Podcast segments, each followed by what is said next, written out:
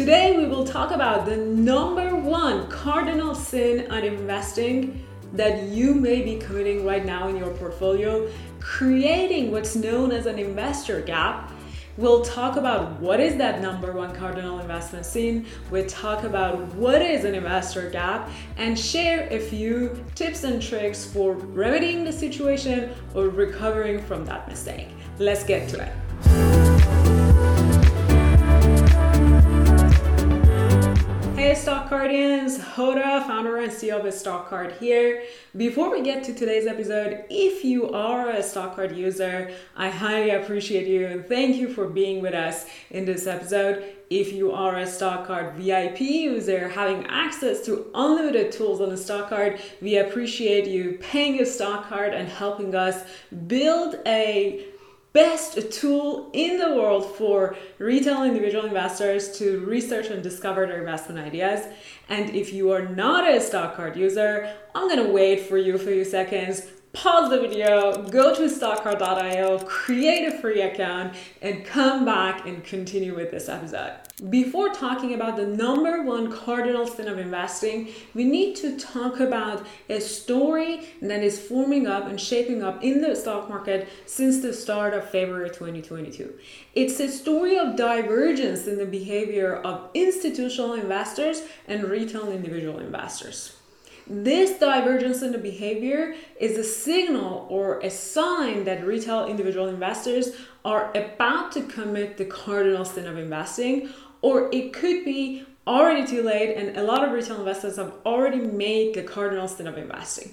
So let's first talk about this phenomenon, this divergence in the behavior between retail investors and institutional investors. If you look at State Street's investor confidence index, which is an index that measures the amount of risky assets that goes into the portfolio of world's most sophisticated investors and institutional investors. And you see that between January 2022 and February 2022, institutional investors changed their behavior 180 degrees for several months up to February 2022, institutional investors have been putting their risk off hats, as they say it, and have been getting rid of the risky assets. But in February, they started to change the exact opposite, adding more risk and investing in more risky assets. On the other hand, if you look at individual or retail investors,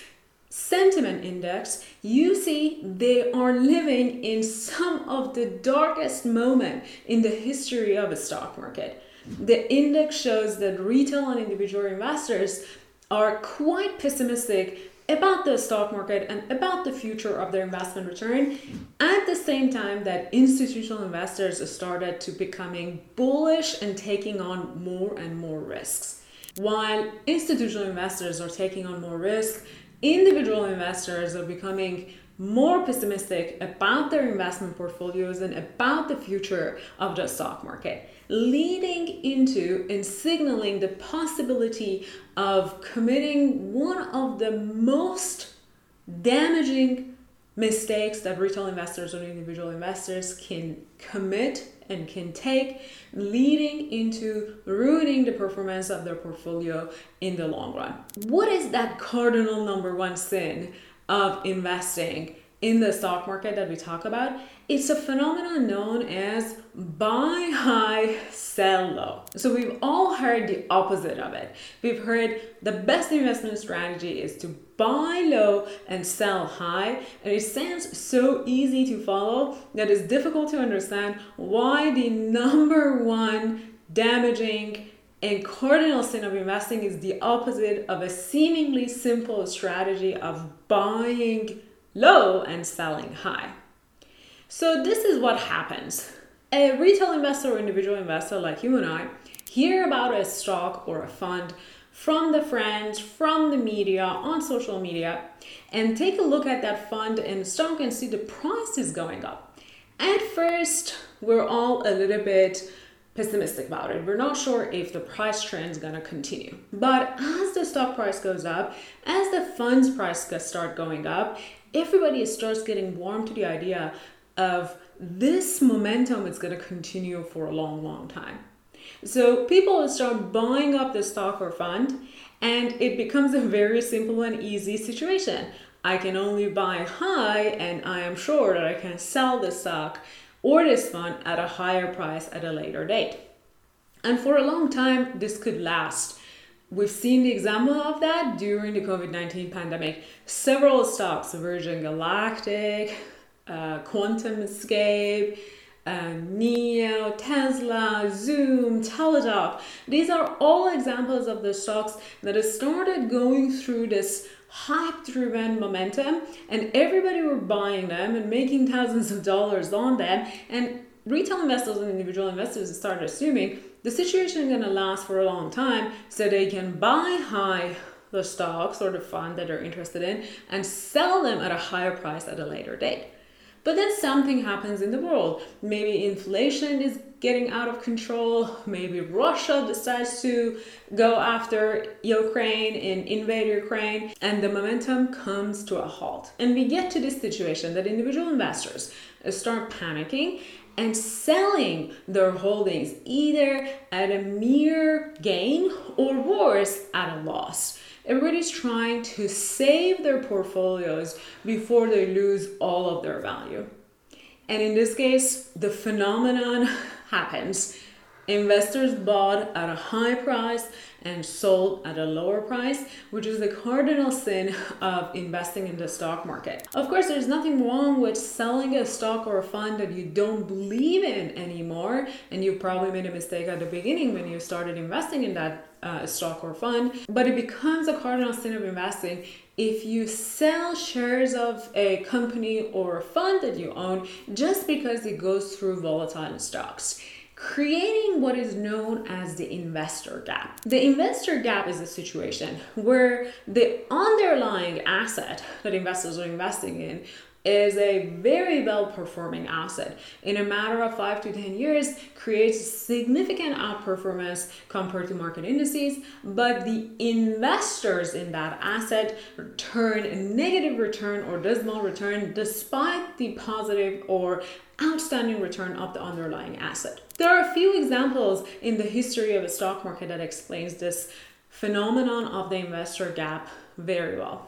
One is the example of Amazon stock. Between 1999 and 2009, Amazon stock created more than 1700% in return.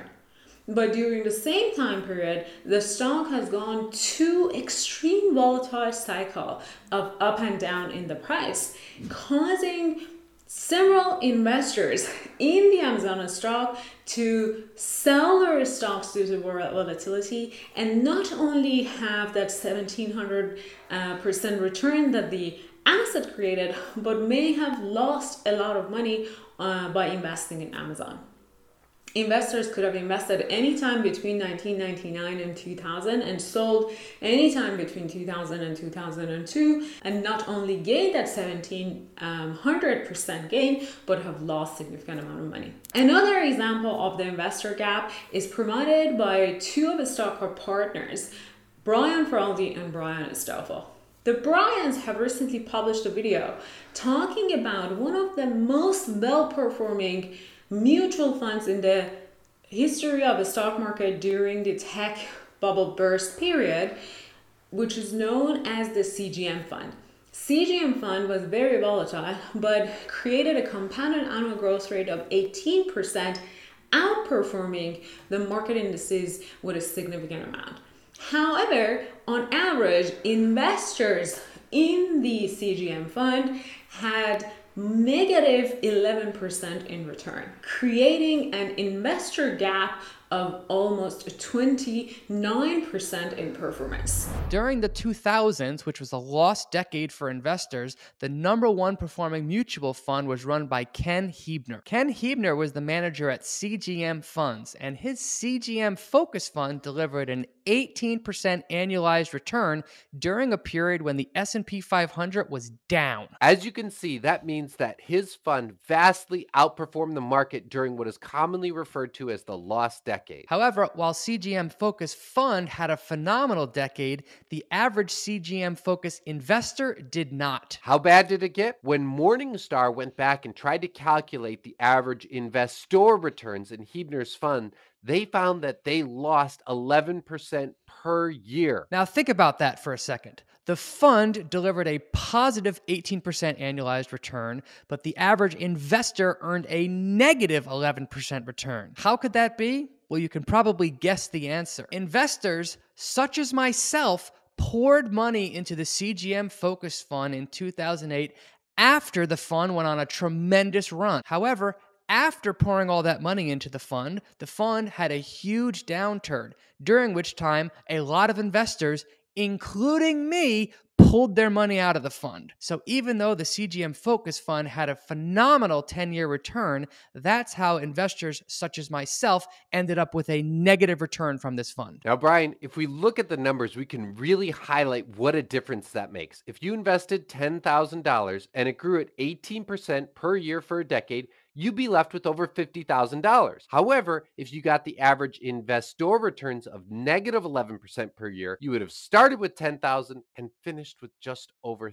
$3,000. By the way, if you're not familiar with Brian Feroldi and Brian Stoffel, they are two of our best partners have a few portfolios on the Stockcards Portfolio Center. I highly recommend you go to stockcard.io, type in their name, and look for quality checklist and anti-fragile portfolio hosted by Brian Feroldi and Brian Stoffel on the Stockcards Portfolio Center. While you're at it, take a look at several other good investors and partners to Stockcard that have their portfolios on the Stockcards Portfolio Center. Now that we know what is an investor gap and we've learned that the cardinal sin of investing in the stock market is the phenomenon of buying high and selling low of good companies and well managed assets that happen to be extremely volatile, let's go back to the divergence in the behavior between institutional investors and retail individual investors during February of 2022. So, what has happened in the market during the early months of 2022 is that institutional investors at the beginning of the year or late 2021 started to get rid of some of their growth stocks or funds because they went through this period that is known as risk off. They wanted to reduce the amount of risk that uh, they are taking in their portfolios, resulting into a significant decline in the stock price of companies like Square, Teladoc, or funds like ARK Invest. But as they changed their behavior in February and started to go back to risky assets, individual investors were still experiencing this extreme price fall that was happening in some of the stocks and funds that they own, and they didn't pay attention to the change in the behavior of institutional investors and continue to stay extremely pessimistic about the stock market. We've seen the example of that in funds like ARK Invest. I've recently published a video about the comparison between ARK Invest and Cathie Wood, the CIO of uh, the ARK Invest, with some of investment managers and fund managers from the technology bust period, assuming that ARK Invest and Cathie Wood are similar to some of those fund managers that actually were very lucky in a small period of time and then have lost their luster and their fund never recovered.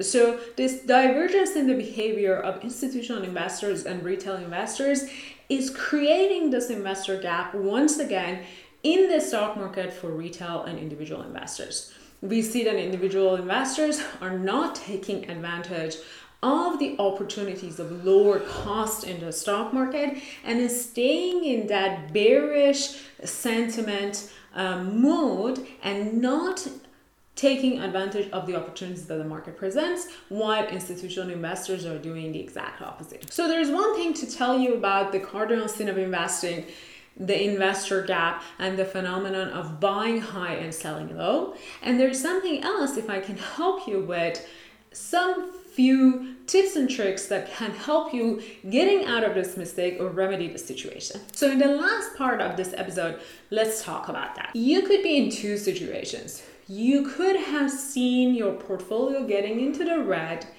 and started to worrying about the future of your portfolio but haven't yet sold your holdings. But the idea of going to your brokerage account and looking at those red arrows give you a heartburn every day and you're almost tempted to sell everything you own just to save your portfolio or save the amount of money left in your portfolio. You could also be in the second category you could have seen those red arrows and panic and sold everything you had and you're now sitting on a significant amount of loss wondering whether you can ever invest and whether the stock market is for you at all. If you are in category number one and still own the stocks that you've invested in but they're all in the red the good news for you is that you now know about this cardinal sin of investing and you can use that knowledge to make sure you don't make the mistake of buying high and selling low. But how you go about it? The most important step you can take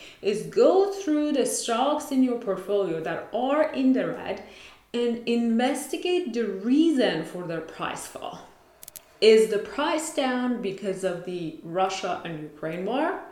Is the price down because the company had gone through a significant growth period during the COVID 19 pandemic, which is a completely abnormal growth rate. And now investors comparing the recent quarter's growth rate with those abnormal growth rates, assuming the company is underperforming now. Are there other external factors that impacting the stock price? Or is the reason for the price fall is something internal? For example, the change in leadership or a significant increase in the cost of operating the business or selling uh, the product and services without a logical explanation by the management, those are two very different reasons for the price fall. If the stocks you own, the reason behind their price fall is the, the first category, external factors, you're probably in a good situation. It's an opportunity to double down, buy more shares of those strong companies that are happen to be at a lower price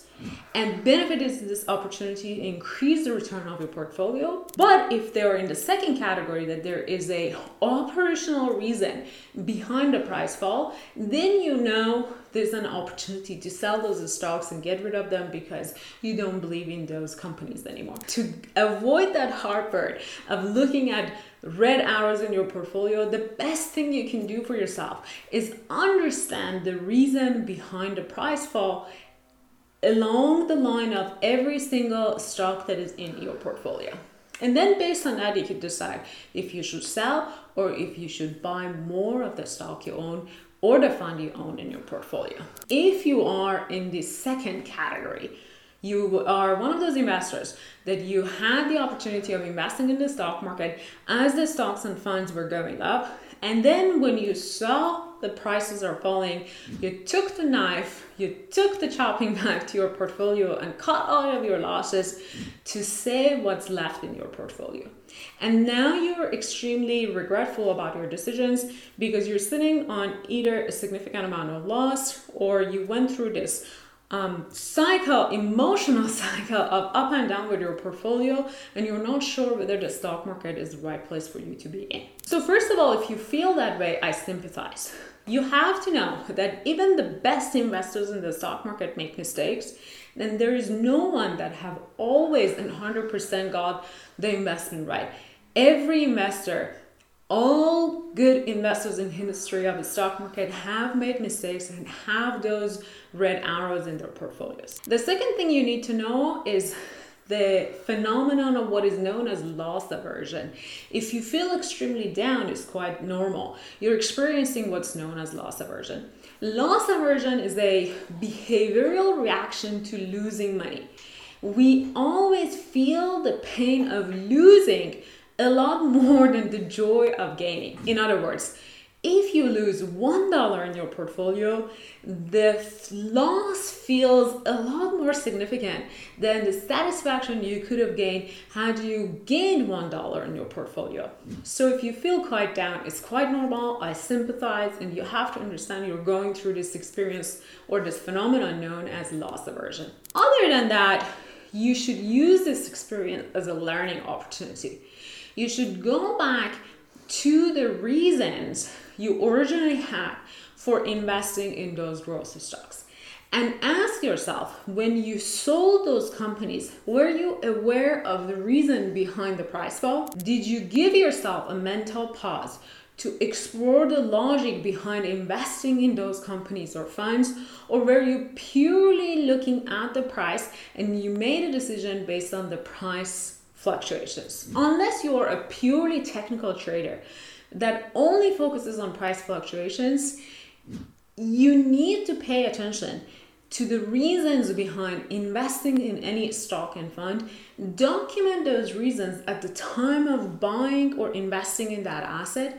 And when you panic, when you go through those emotional period that you don't know whether it's time to sell the stock and funds you own, you go back to the reasons of why you invested in asset or stock and ask yourself whether those reasons and those logic still apply. And if the reasons and logic still apply, you just have to tolerate the pain of going through the red arrows and maybe use the opportunity to buy more. So if you are in this category, it is painful, but it's an excellent opportunity to learn about your own behavior and about how you make investment decision correct your course and go back to the stock market with this newly found knowledge and become a better investor after all the stock market is still one of the best places to generate wealth and accumulate wealth for you and for your family. As long as you stay logical about your investment and control your emotions. Now let's summarize. We learned about the divergence in the behavior of institutional investors and retail individual investors in February 2022 when retail investors are staying in dark bearish mode while institutional investors are wearing their risky hats on and adding risking asset to their portfolios. We use that divergence in behavior as a signal for the possibility of retail investors committing the cardinal sin of investing in the stock market, which is getting rid of the stocks they own and they bought possibly at a higher price, committing the sin of buying high and selling low. We also talked about the investor gap, which is a phenomenon when an asset creates a significant amount of return, but the investor in that asset lose a significant amount of money and not benefiting from the phenomenon performance of this asset. And we've seen examples of such investor gap in the history of the stock market, ranging from Amazon stock to one of the best performing mutual funds in the history of stock market named as a CGM fund. We also talked about few tips and tricks of remedying the situation if you've committed the cardinal sin of investing or you've been thinking about committing the cardinal sins of investing. That's it for today. If you enjoyed this episode, if you found it helpful and informative, please make sure to like the episode, push your comments in the comment section, and subscribe to the show so that you can get notifications when we add new episodes to the channel. And of course, those likes and subscribes helps the stock card team and the stock card channel significantly so we appreciate your support and don't forget if you're not a stock card user i highly recommend to go to stockcard.io create your free stock card account and start using our platform's easy to use and jargon free tools for discovering and researching stocks and ETFs. If you want to use the platform in an unlimited way and have access to all our tools and functionalities, consider upgrading to VIP using promo code ROLL with our CEO, all lowercase, which gives you a 10% discount on top of the 14 day free trial. I hope to see you on the Stock Card platform, and I'll see you in the next episode.